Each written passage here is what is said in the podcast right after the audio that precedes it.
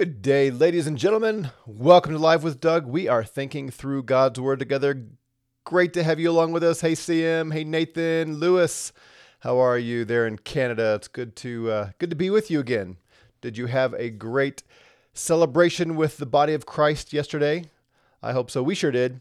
Uh, for those of you that are new around here, we have uh, we've had a home fellowship for over a year now, and it is just it is it is amazing. It is by far the best Christian experience uh, and fellowship and com- community I've ever been a part of. It's a, it's amazing.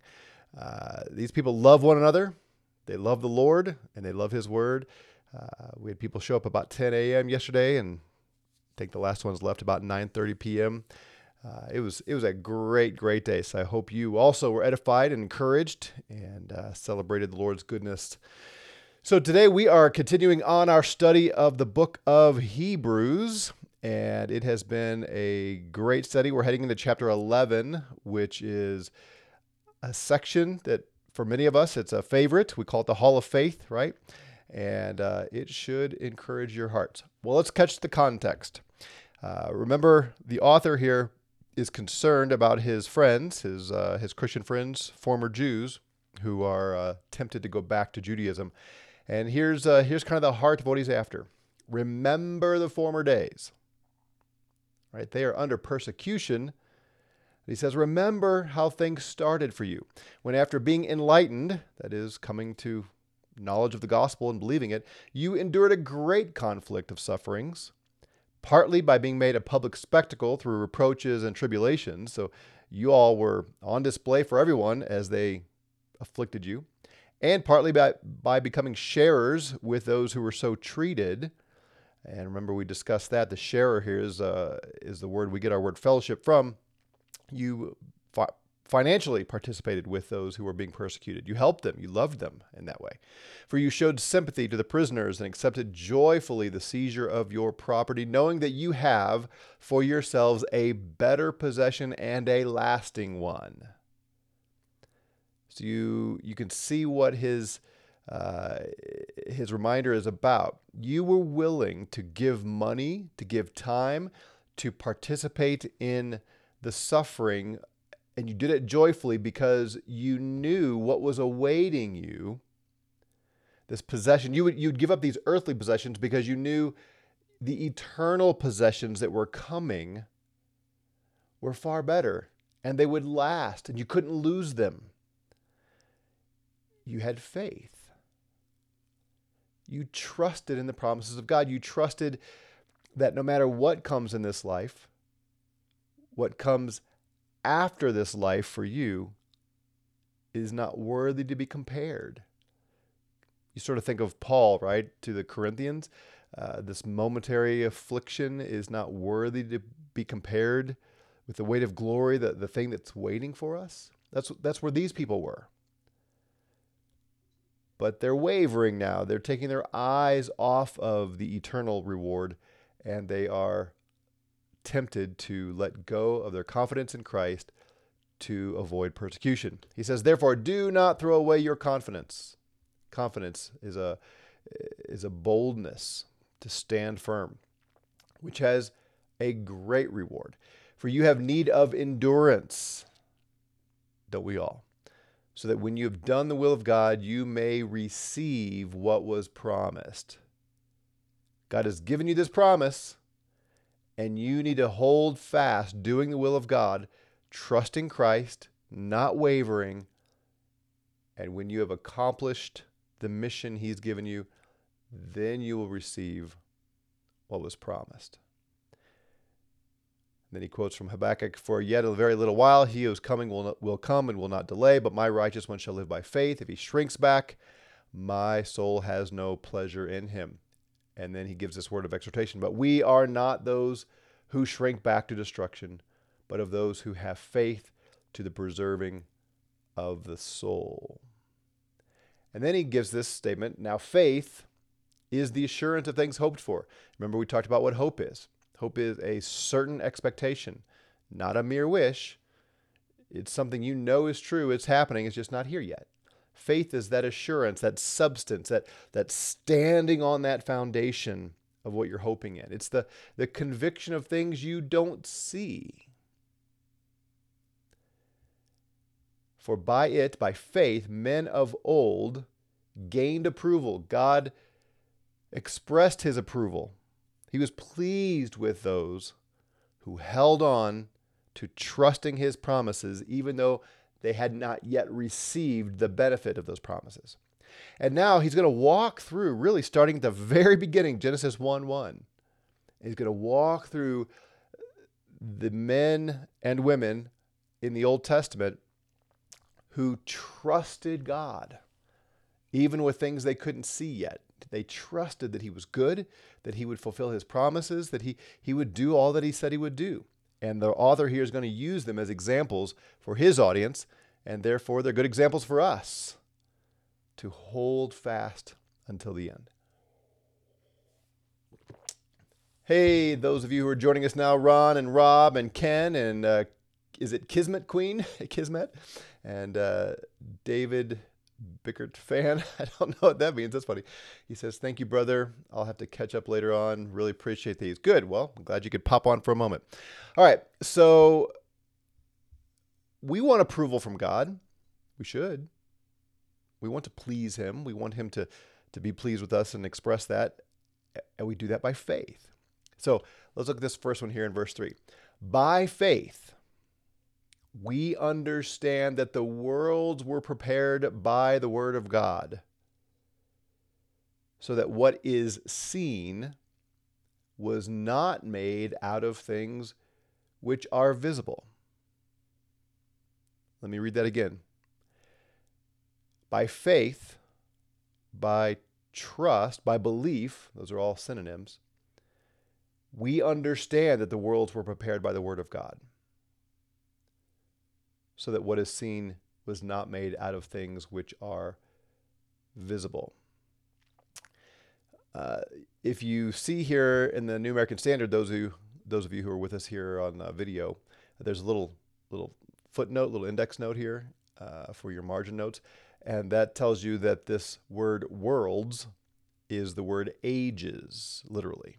Ages are a term we use to describe time right? The the epochs, the eras, the the progress of temporal things, which which has to do with time.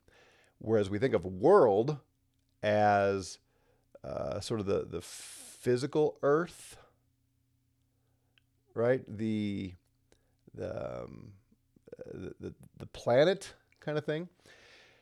So it's the word ages, and it's it is interesting it can be it, it becomes used in in antiquity when you think of the time frame, the ages, as um, it, becomes a synonym almost for the, the the spatial things, the the the world, the the Earth, as we would call it. Uh, it is interesting that the NAS here translates this worlds instead of world. Anyway, if you think back to creation, if you think back to uh, time and space and material sort of all beginning at the same time. That's that's sort of what's in view here. And notice what he says: We understand that the worlds or the ages were prepared by the word of God, so that what is seen was not made out of things which are visible. Think about this. Were you there when God created the heavens and the earth? That's what Genesis 1 1 says, right? In the beginning, God created the heavens and the earth. Were you there? Of course not.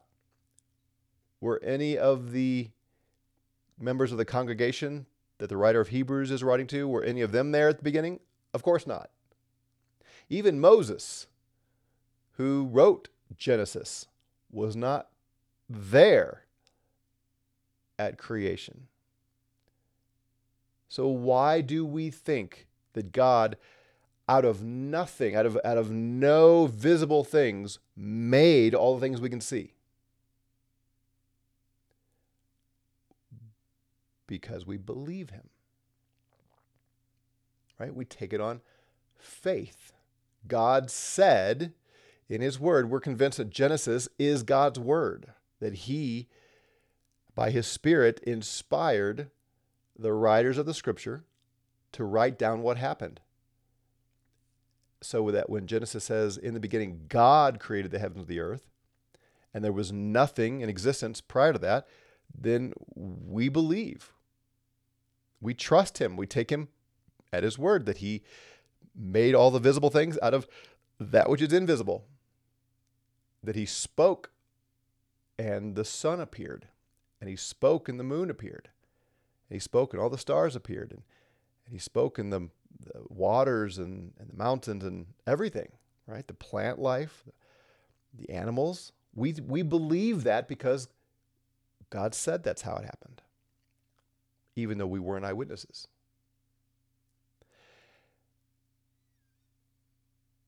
There's a lot of, uh, how do I say this? There are a lot of things that people believe today, Christians even, at least professing Christians, that are wrong and dangerously wrong because we waver in our commitment to God creating the heavens and the earth.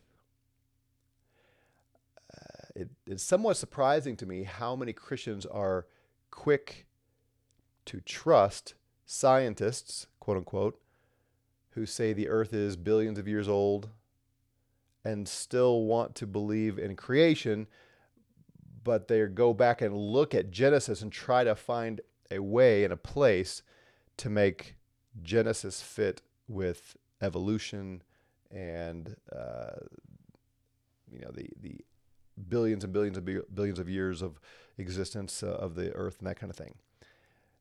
And what I often try to remind people of is when the earth began, that is an historical question. It's not a scientific question. You, you can't put it under a microscope and examine it you, you can't have control experiments. It, it you, you can't apply the scientific method to the origin of the universe. It's a historical question. What actually happened in history? And so we have scientists who argue from a, a variety of perspectives trying to decide what happened in history. And we have God's Word where He tells us what happened in history and how quickly and easily do Christians abandon God's Word for the words of men. Now, they don't say they're doing that. No, they're saying, we have the scientific evidence and the Bible. We believe both, so we're trying to reconcile them. What, what's going to happen? Even, even rank unbelievers like uh, Scott Adams. I don't know if you know who he is. He's the Dilbert creator. This guy, and he he's uh, he's a lot had a lot of impact. He's written several books that, that are widely read and that kind of thing. Uh, he he does not believe in God, uh, but he's convinced that evolution is going to be, you know, a laughing stock kind of uh, theory here in in his lifetime, or at least in some of our lifetimes. Soon, he's been saying that for years. He just evolution has no uh, no rational basis for it. And again, he's not doing saying that to try to protect cre- uh, creation and, and scripture. He he just sees it from his perspective, saying it can't have happened that way. So what's going to happen to all these Christians when when evolution is exposed again uh, to be a very poor explanation of things? What's going to happen? What what are these Christians going to be who have abandoned their trust in the Word of God for these false theories that can't be proven? I uh, see him here saying the James Webb Telescope has disproved the Big Bang. There are certainly uh, some of those reports that have said that uh, that the universe is not expanding the way they think it is, and, and so on it's uh, we trust that God is the only one that was there in, in history when he created everything, and that's what he tells us. I did this. This is how I did it. This is when I did it. This is what I did. Out of nothing, I made the heavens and the earth. So we do we believe that by faith. Notice what he says here. By faith we understand. We, we don't abandon our thinking, but we understand these things because we believe God. We don't believe what we see and what what well again, we can't even go back and see what happened. We believe God. So that's Genesis 1, 2, 3. Now he gets to Genesis 4. He says, By faith, Abel offered to God a better sacrifice than Cain. So we know this story. I'm going to go back and read it for you here in a minute, but we know the story of Cain and Abel, and we tend to think about Cain's murder of his brother, right? Am I, am I my brother's keeper? And the mark of Cain, we, we kind of know all that. But here, the author of Hebrews is appealing to Abel's faith. By faith, Abel offered to God a better sacrifice than Cain, through which he obtained the testimony that he was righteous. God testifying, so God spoke about Abel's gifts, and through faith, though he is dead, he still speaks. Abel had faith. God was pleased with Abel's faith, and Abel is still speaking to us, even though he's dead. All right, so let's go back and, and uh, check the story out and see if we can discern where the writer of Hebrews is getting his information. So here's how Genesis 4 goes. Now the man, that's Adam, had relations with his wife Eve. Literally, it's he knew his wife. He, he had sex with her. And she conceived and gave birth to Cain. And she said, I have gotten the man child with the help of the Lord. Again, she gave birth to his brother Abel. Abel was a keeper of flocks. Cain was a tiller of the ground.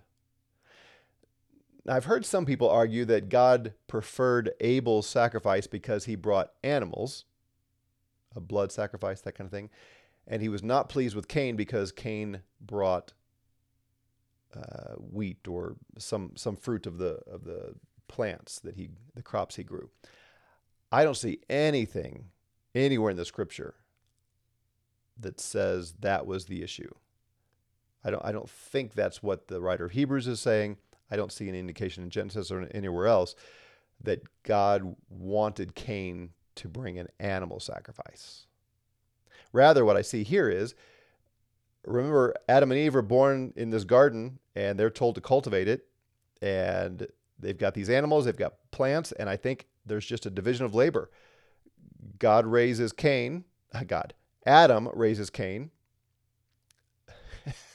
Sorry, that's a funny, funny phrase. Raising Cain, right? Adam raised Cain to take care of animals, and then he had another son, Abel. He taught him how to take care of. I'm sorry, got that backwards. He he raised Cain and had Cain uh, taking care of the crops, and he had Abel taking care of the animals. It all had to be done, and Adam the father taught them how to do different things. So it came about in the course of time that Cain brought an offering to the Lord of the fruit of the ground. That's a good thing to do. Honor the Lord with your produce. Cain brought an offering from his crops to the Lord. That's good. Abel, on his part, brought of the firstlings of his flock and their fat portions. And the Lord had regard for Abel and for his offering, but for Cain and his offering he had no regard. Do you see the difference between those two? For those of you who can't see this, who are working out or driving in your car, let me let me read this again and see if you can catch the difference between the offerings. So it came about in the course of time that Cain brought an offering to the Lord of the fruit of the ground. Abel, on his part, also brought of the firstlings of his flock and of their fat portions. What's the difference? Well, of course, you'd say one difference is one is fruit and one is uh, animals. But I don't think that's the difference that matters to God. Abel brought of the firstlings. See that? I think this is why the writer of Hebrews says Abel brought his in faith. What's the difference? If you bring the first fruits, the first produce to God, or you bring some produce to God later on, after you've gathered some crops, what's the difference? Well, if you're depending on your productivity to survive, the first fruits, the firstlings, as it's called here, that's significant. That you need to eat that. Right? You you've got animals, and they're producing uh, they're producing fruit, they're producing offspring, and you bring the first ones to God. Well, that's what you could be eating, but you are trusting God by bringing Him the first. You're trusting Him that He He will provide more. It appears to me that Cain got around to bringing the fruit of the ground at some point, but it wasn't his first fruits. I think that's what the writer of Hebrews means when he says Abel brought a better sacrifice because he brought it through faith. He brought his first fruits because he trusted that God would provide more. He trusted in the blessings of God.